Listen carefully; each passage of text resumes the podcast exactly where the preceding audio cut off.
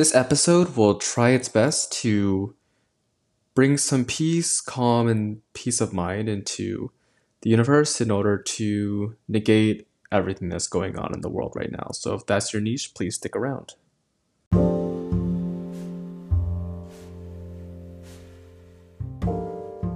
Hello, everybody.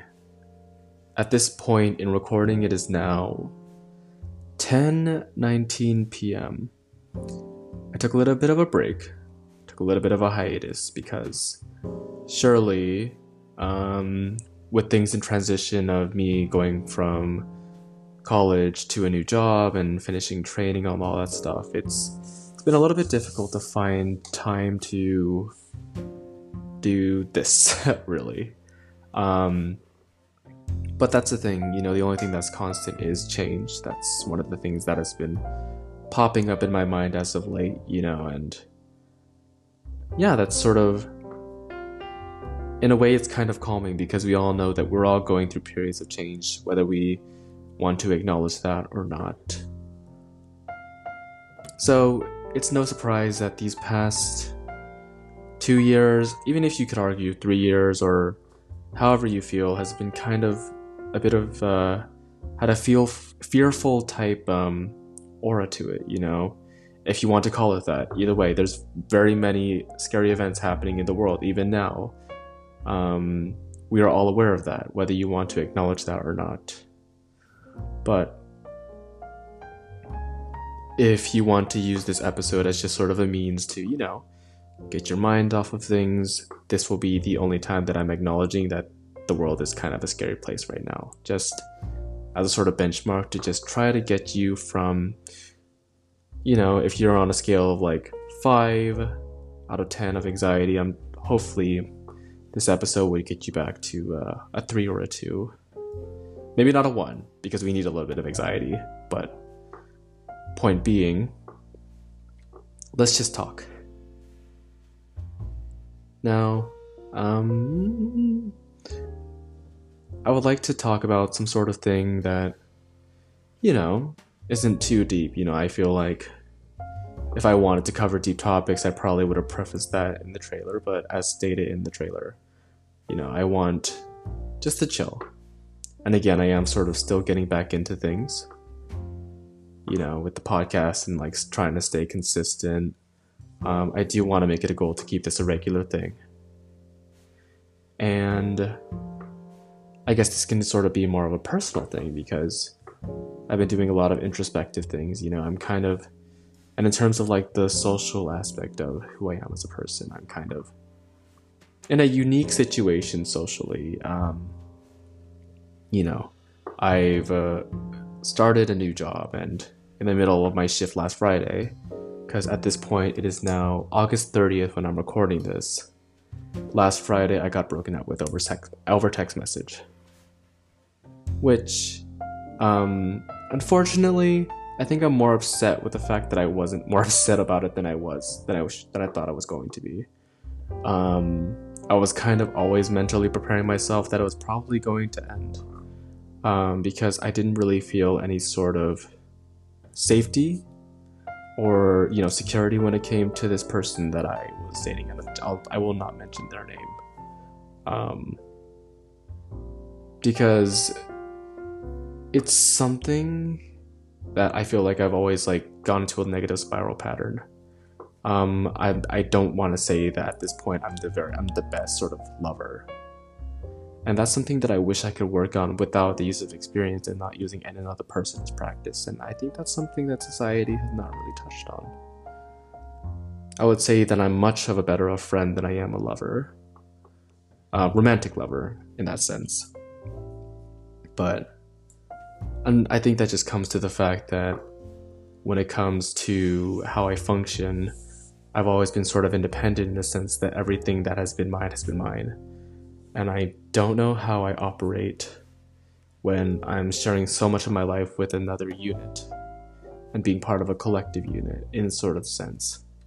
I think when I was living in a house with who I would consider my best friends at the time, uh, best friends now, um, it wasn't really the same situation at all. Um, because I always have put friendship and romantic relationships in such a different headspace for me.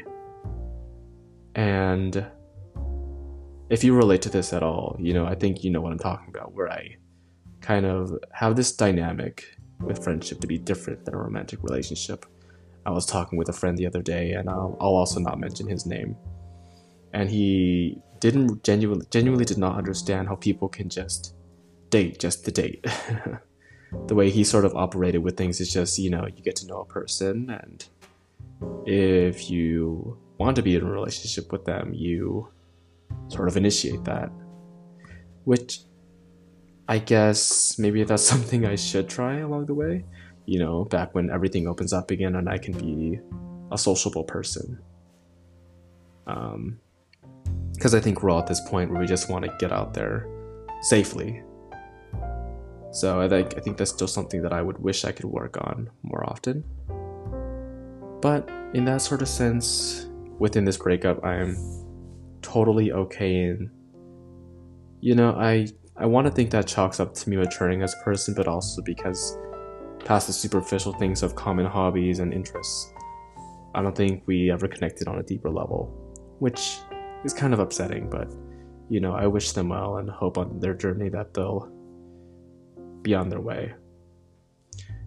I think if I was put in the same situation, kind of like a year, no, well, two to three years ago, definitely pre-COVID, I probably would have not been in the same headspace as I am now. And yeah, I think, yeah, that's where I stand. And I think that totally is because, I guess, being sort of in this independent headspace, you know, most of my friends that I have now live cities away from me, if not several counties away from me, several like different parts of the state and stuff like that. And that's something that, you know, I've come to view as normal, but, you know, it's not the case for most people that have their friends in a sort of dis, uh, where they can just either drive to their friends, see them over the weekend, and I I don't see that as a bad thing. I really don't. Um, even though it's kind of awkward to bring up with, you know, my coworkers like, what are you doing over the weekend? I'm just like, oh, I'm gonna hang out with my friends. Like, where? I'm like, oh, on the on the computer. But obviously I don't say that part. But, you know, most of my coworkers are kind of older than me. Um, but I don't know where I would be without online platforms where I could connect with my friends and all that stuff. And that's something I'm eternally grateful for when it comes to the internet. Um, I'd say that's worked out in my favor, I would say, hopefully. But, um, yeah, I guess we're going to be talking a lot about human connection today. um, let's stop saying, um. What I feel like growing up with, I had a lot more empathy and sympathy for people to which I should have not had, because I feel like that stems from a place of growing up. I modeled a lot of my friendship dynamics after my dad, who's to this day one of the most kindest, patient people I've ever met, even though I am not the kindest and patient person all the time. I will still say I st- I still do emulate some qualities in that, into where I try to give people the benefit of the doubt. I also think I am ooh, excuse me, holy shit. Um, I also do think I am kind of sensitive in a pers- uh, in a sense, you know, um, definitely more than some people might assume, because I can be very snarky and at, at, at very points very morbid at times. Um... But, you know, there are points where, you know, I've broken down in tears, you know, probably more often than I would like to admit. Some of it was because of quarantine. Some of it was because of just genuinely dis- distasteful interactions I've had with people. And I think it should make sense that, you know, we're all in pretty vulnerable spaces right now, you know, no matter how you put it. Um, I think there's something okay with being vulnerable, and that's something I feel like I have sort of given off a vibe of with all these episodes, of just me using vulnerability as a sort of construct as a basis for what I want to talk about. I think when it comes to vulnerability, I think growing up, even I viewed it as sort of a weakness, but everything can either be good or bad or whatever within context. If someone kicks, if you think of someone kicking down a door, you must think like, oh, they must be a misbehavioral person. But if they're kicking down a door to save someone from a burning building, then that's obviously something totally different. Same thing how I view with like being soft and vulnerable. I think we as a human species has kind of, I, I, unfortunately, from what I've seen online, I think the internet has sort of hardened us in a way. Um, we don't feel the need to be vulnerable or sympathetic anymore. I think especially when it comes to searching for people that we're not directly connected to on the internet, it, it can be hard to find people that emulate a sort of vibe that you would find in like either a classroom setting or like a real life setting, because people can act how they want. And I think that's hardened us as a generation, because the whole thing with empathy and sympathy is that like I think people fail to reach a, a, an understanding of how that could imply what good that could do for the world and what we can do as a society is just sort of break that down. But obviously we have more stuff on our hands. And yeah. What I think I like to do in my part is, you know, just there are times where I am kind of a bitter person, especially in my mind. Does that make me vulnerable inside? Kind of, but not in the best way I would imagine. However, I think when it comes to me being sort of, you know, bitter and resentful and even jealous, you know, I've, I think these past few months I've realized that I am jealous of a couple of my friends who I see are pretty, pretty neurotypical, or pretty stable, and, you know, are in a pretty good place in their lives. And even though I feel like I am in a better place in my life than I was before, sometimes I wish I didn't deal with the stuff that I had to deal with day to day in my sort of mind. And, you know, I was reading, um, or I guess years ago, I was in a humanities course and we were watching a film with Carl Jung. And one of the things that he resonated with me is that him, he stated he was talking to a patient and she said to Carl Jung, He goes Carl Jung. Uh, do you think that I could be a psychologist myself? And then he said, oh yes, definitely. Us normal people have our limitations. Or something like that. And I just think that's one of the only thing where, one of the only instances where I felt like we could sort of see mental sort of uh, neurodivergence as sort of a a beautiful thing, just because of how different people like us can view things and create things from a unique perspective that other people don't. And even though I don't want to, I very much am against glorifying illnesses and disabilities and stuff like that, I think there's something that is inherent that is creative and beautiful that we can utilize to an advantage if it's done right. And maybe I'll get into that in the next part, or I'll completely diverge from it. But that's what I'll that's where I'll stop for now.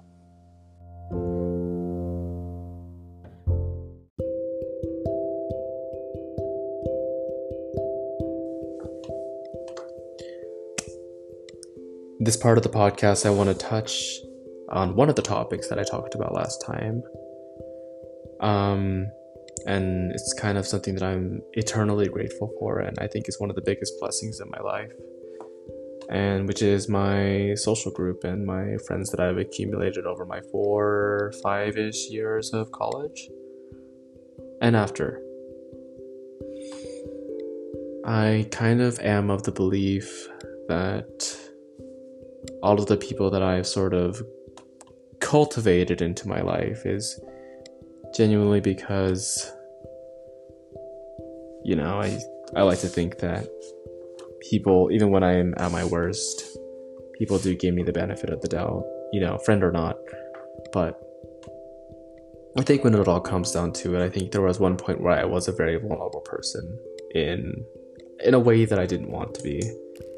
And I'm grateful for the people that have stayed, because I know there are people that would have not stayed. And yeah, I think when it all comes down to it, I wasn't even, it wasn't even really about myself when I was in this sort of dark space and harder years of my life. I think it was more about me sort of wanting to be with someone that cared about me past what I looked like and what I, you know, talked about on a day-to-day basis in sort of the shallower ex- spectrum of conversations. You know, and actively going out of my way to make friends was sort of not the way to go, but really just going with the flow and not fighting it. And now I am in this space to where I, at least now, I can have people I can talk with basically anything about. And I think that's one of the biggest blessings that I've stated. And I say this once again because I know that I am probably really lucky. And on top of that, I think there are qualities in every single one of my friends that they emulate that I wish I have within myself, or maybe I do emulate it myself as either result because of them or something I picked up unconsciously.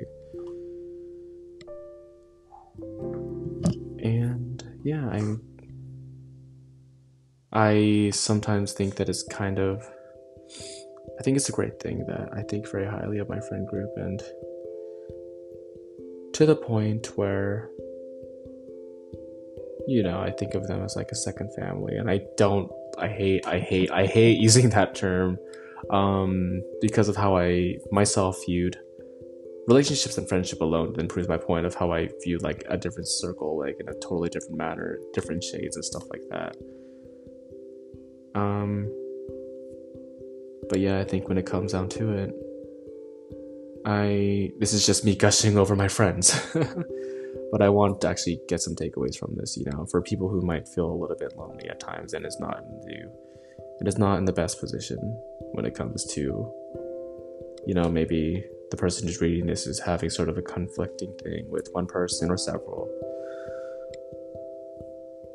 And it's not to say a friendship can't have conflict or anything like that. That's normal, and that's something that is a part of life.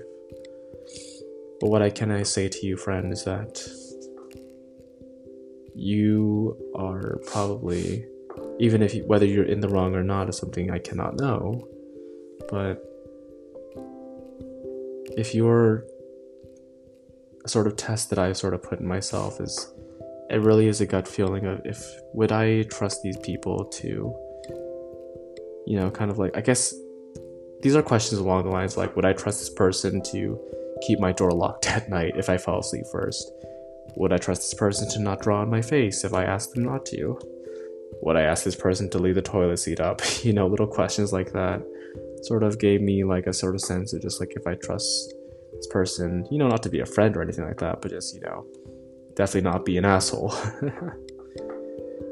I think that what we do forget is that we can throw out all the in- Uh, the uh, insults and um, mean things we say to people and talk so many things behind people's back and feel like we're not the ones at fault. But the minute that happens to us, it appears that we're the victim. And, you know, it's like not every interaction you have with a person is going to be perfect. You can be the sweetest, juiciest um, fruit in the garden, and then there's going to be someone who is either allergic to fruits or does not like fruits. That's something that I'm still accepting. And even though I feel like I'm the, the, the people that I interact with on a day-to-day does not really vary, and I like to think that most people that I interact with, at least, you know, don't hate me. But if I was in a different setting, you know, in a school setting to where I was constantly interacting with people, I something that I think I would still be um, accepting in the setting is that there are just people who are just going to straight up not like who I am as a person.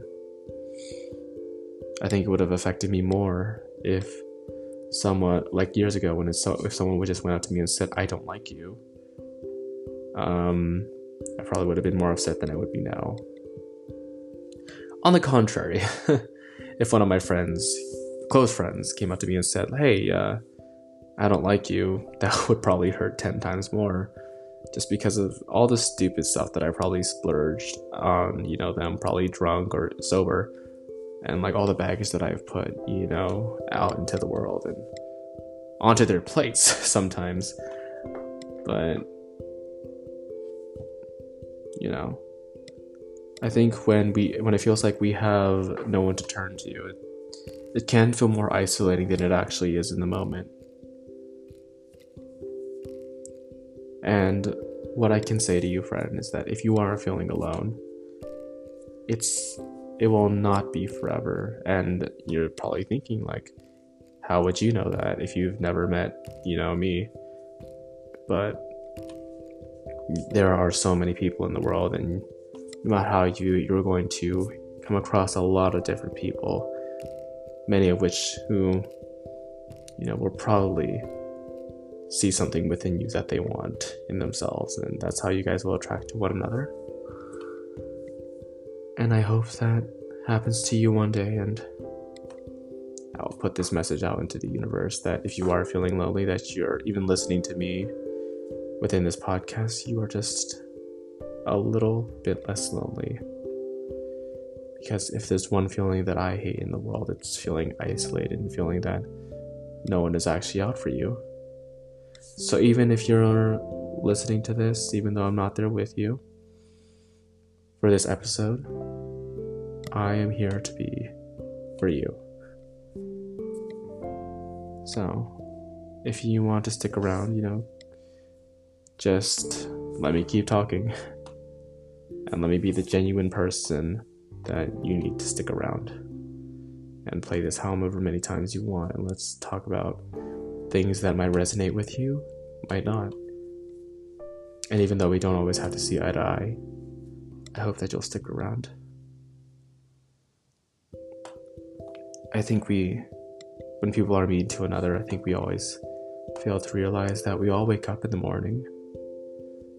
Why do we all have to be so mean? We all see the same sunrise.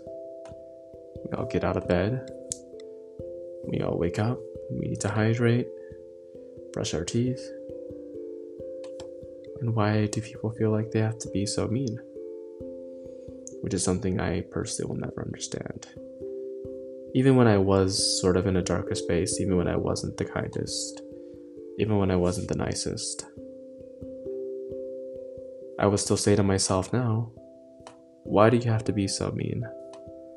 And I can say for my case, I lost a part of myself that my childhood self would probably be ashamed of losing. But that's okay.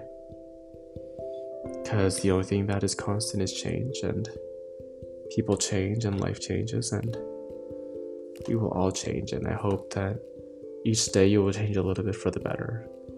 Because that's what I would want from you as a friend.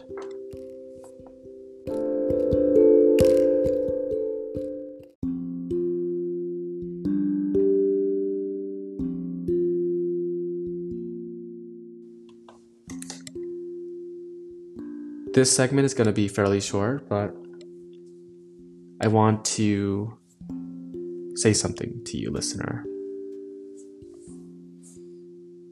I think at one point, we've all considered pursuing a dream, and as we've gotten older, I think it's easier to say that we've kind of shut the door on that, and sort of quote unquote waking up to reality.